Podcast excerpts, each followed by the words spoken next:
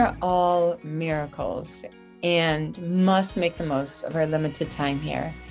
Each of us have these unique gifts to contribute to the world, and it's our job to develop these gifts and give them away.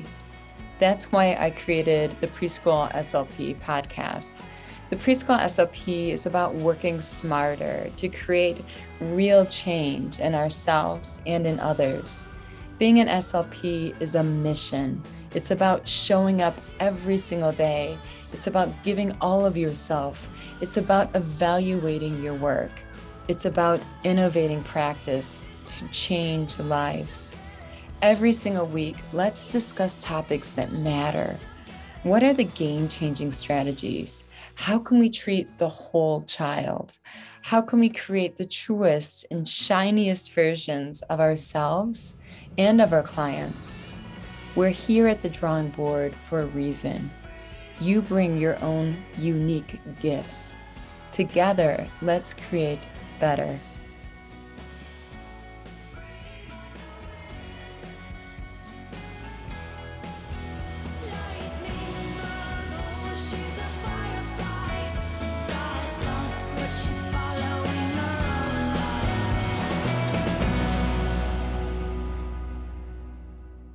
I am so excited about today's episode because we are going to cover the good stuff when it comes to storybook reading. Specifically, we're going to talk about something known as extratextual talk. That's the talk that happens beyond the storybook. So there's two types of extratextual talk. There's extratextual talk that's literal, that's closed-ended. Those are the who, what, where, yes, no, fact questions. That's the kind of talk we're going to want to stay away from. Books are not meant to be something to quiz children and to ask them questions that they know and we know the answers to. Instead, we're going to talk about inferential talk. This type of extratextual talk is open-ended. It's inferential in that it promotes complex thinking and complex communication skills.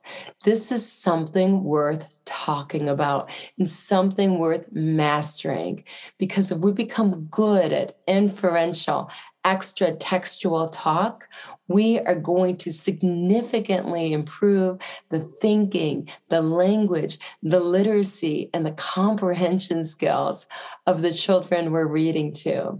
So when I talk about extratextual talk today, I want you to think about it not only one-on-one and talking with a child, but also in group discussion when you're reading a book to an entire group. This is just great stuff that I'm covering today, because you know me, I'm not going to cover fluff with you. That's not my style. I'm going to cover the game changers. And today, I'm going to cover the game changer when it comes to storybook reading and literacy development, language development, executive function development, and thinking development. So complex questions, complex comments are going to promote complex thinking, and they're going to promote complex language and comprehension skills. So we're going to go for the gold when it comes to storybook reading. So what are we going to cover today? We're going to cover the 4 E's. These are the 4 highly effective strategies when it comes to inferential talk, and they all begin with the letter E. I'm going to give you a little background before I get into these 4 E's. What was my inspiration for this episode? Well, last week I told you I was in Fort Worth at the TSHA Conference, and it was fabulous. I was so fortunate to be invited as a speaker there. And if I do say so in my talk, it kind of rocked it. I'm sorry if you missed it, but it really was that good. And I'm happy for those that did make it. It was an amazing talk and it was an amazing experience. Beyond that, the conference was incredible. I walked away with 23 credit continuing education units, and I want to share with you the absolute best presentation there as far as I'm concerned. And that was by Sherry Sancibrian. So Sherry Sancibrian is from Texas Tech, and she delivered 131 slides in a 2-hour period about the fundamentals of language and literacy development for preschoolers.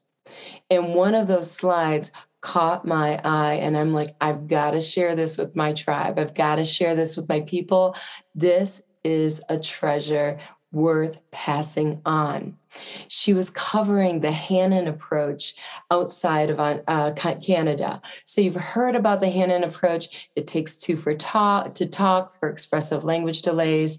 You've heard about it in More Than Words when it comes to children with autism spectrum disorder. They also currently have out a literacy storybook intervention program for parents and for teachers to better read to children at preschool age. Now, it's not all good as far as I'm concerned. And I went to Sherry Sancibrian and talked to her afterwards about the Hanen approach. And you know what she said? She said, there's no such thing as a perfect approach. The canned approaches in themselves, you have to take the good and leave the bad behind.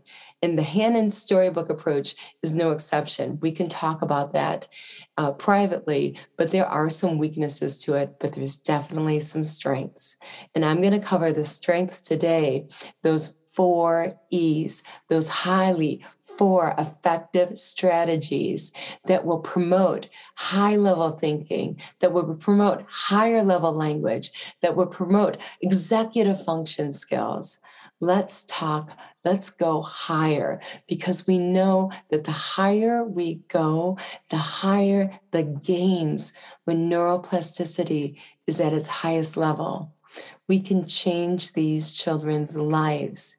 And the research is very clear across the domains of speech, language, literacy, attention, motor development, that higher expectations, higher treatment targets lead to higher gains, period.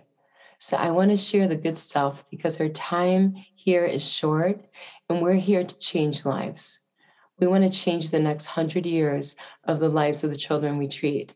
So let's delve in to how we can do that, these 4 highly effective strategies.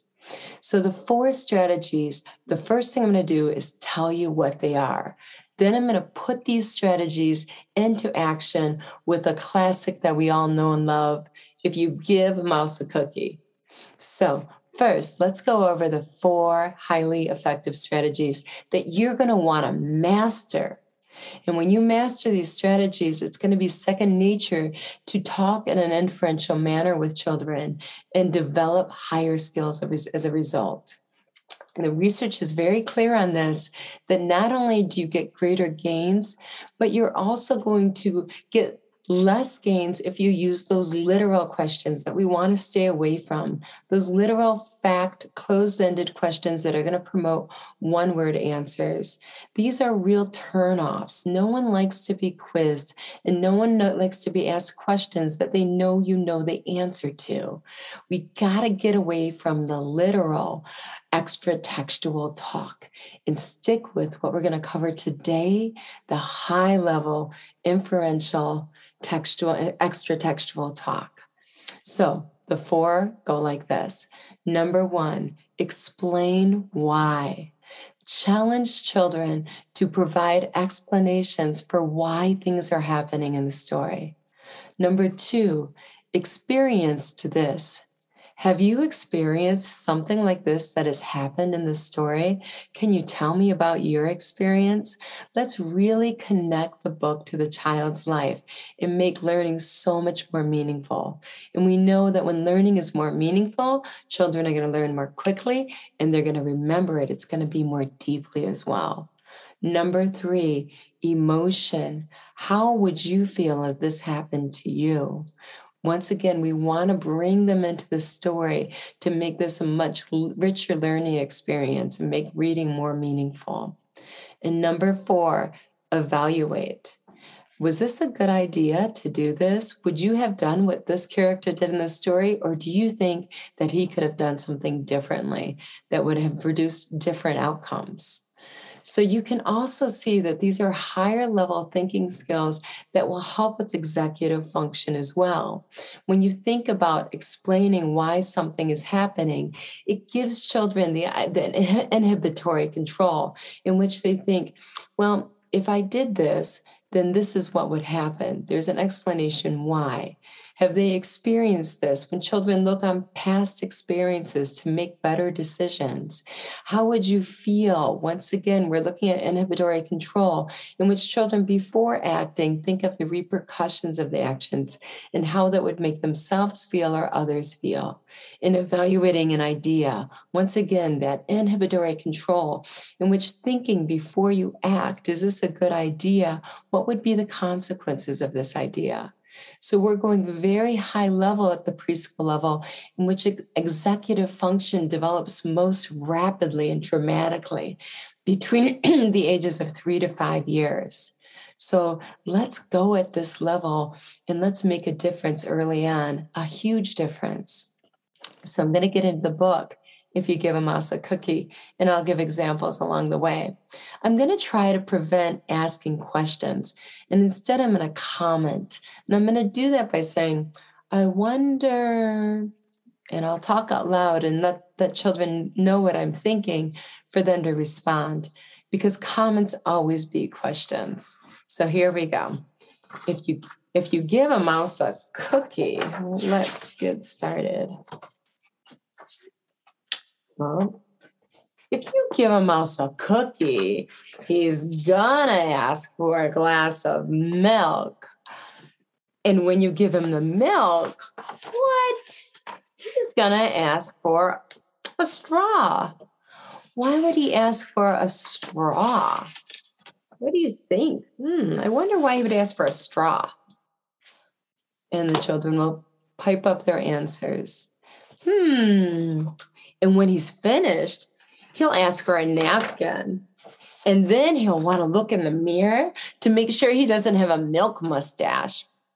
Have you ever had a milk mustache before? I wonder. I'm drinking milk, and when you put it down, there's milk all over your lips. What? I wonder if you've ever had a milk mustache before. And the next one is when he looks in the mirror, he might notice his hair needs a trim. So he'll probably ask for a pair of nail scissors. And when he's finished giving himself a trim, he'll want a broom to sweep it up. Oh my goodness, look at that. There's hair all over the sink. There's hair all over the mirror. And there's hair all over the floor. And look at the boy. He's holding his head down like, do you think he's happy that there's hair all over his bathroom? I wonder how he feels. He has hair all over the bathroom. I wonder how you would feel if your bathroom is covered in mouse hair. So there's our emotion. And then let's evaluate. Let's see. Oh my goodness. So he'll start sweeping, and he might get carried away and sweep every room in the house. He may even end up washing the floors as well.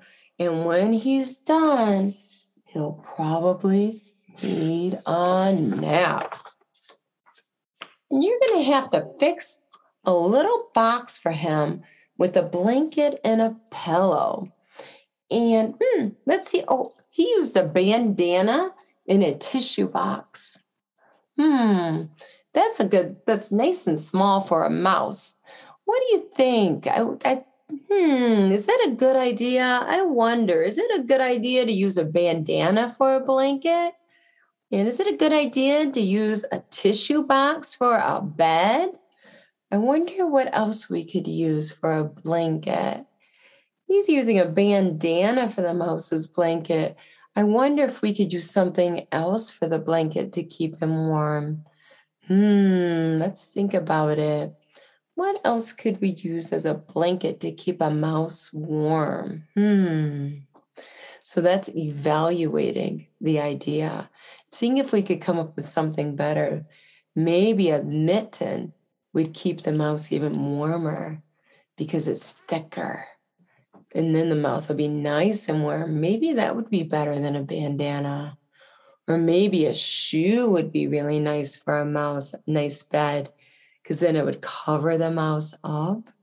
There's lots of things we could do to make a mouse bed. So this is an example of higher level thinking and explaining why and asking if you've experienced this and asking about emotions that the characters would feel and how you would feel and evaluating ideas presented in the text. This is the good stuff. This is where we want to focus our efforts, not on the literal language. We don't want to go low. We don't need to race to the bottom. If we work at a low level, we're only improving low-level skills. If we work at a higher level, not only improving higher-level skills, but there's a cascading effect in which we're also improving the lower-level skills by engaging the children. Children who are engaged learn better. Not only do they obtain the information better, they also retain the information better. So I want you to take what we covered today, the 4 E's, roll up your sleeves and get to work and make the world a better place, one child at a time.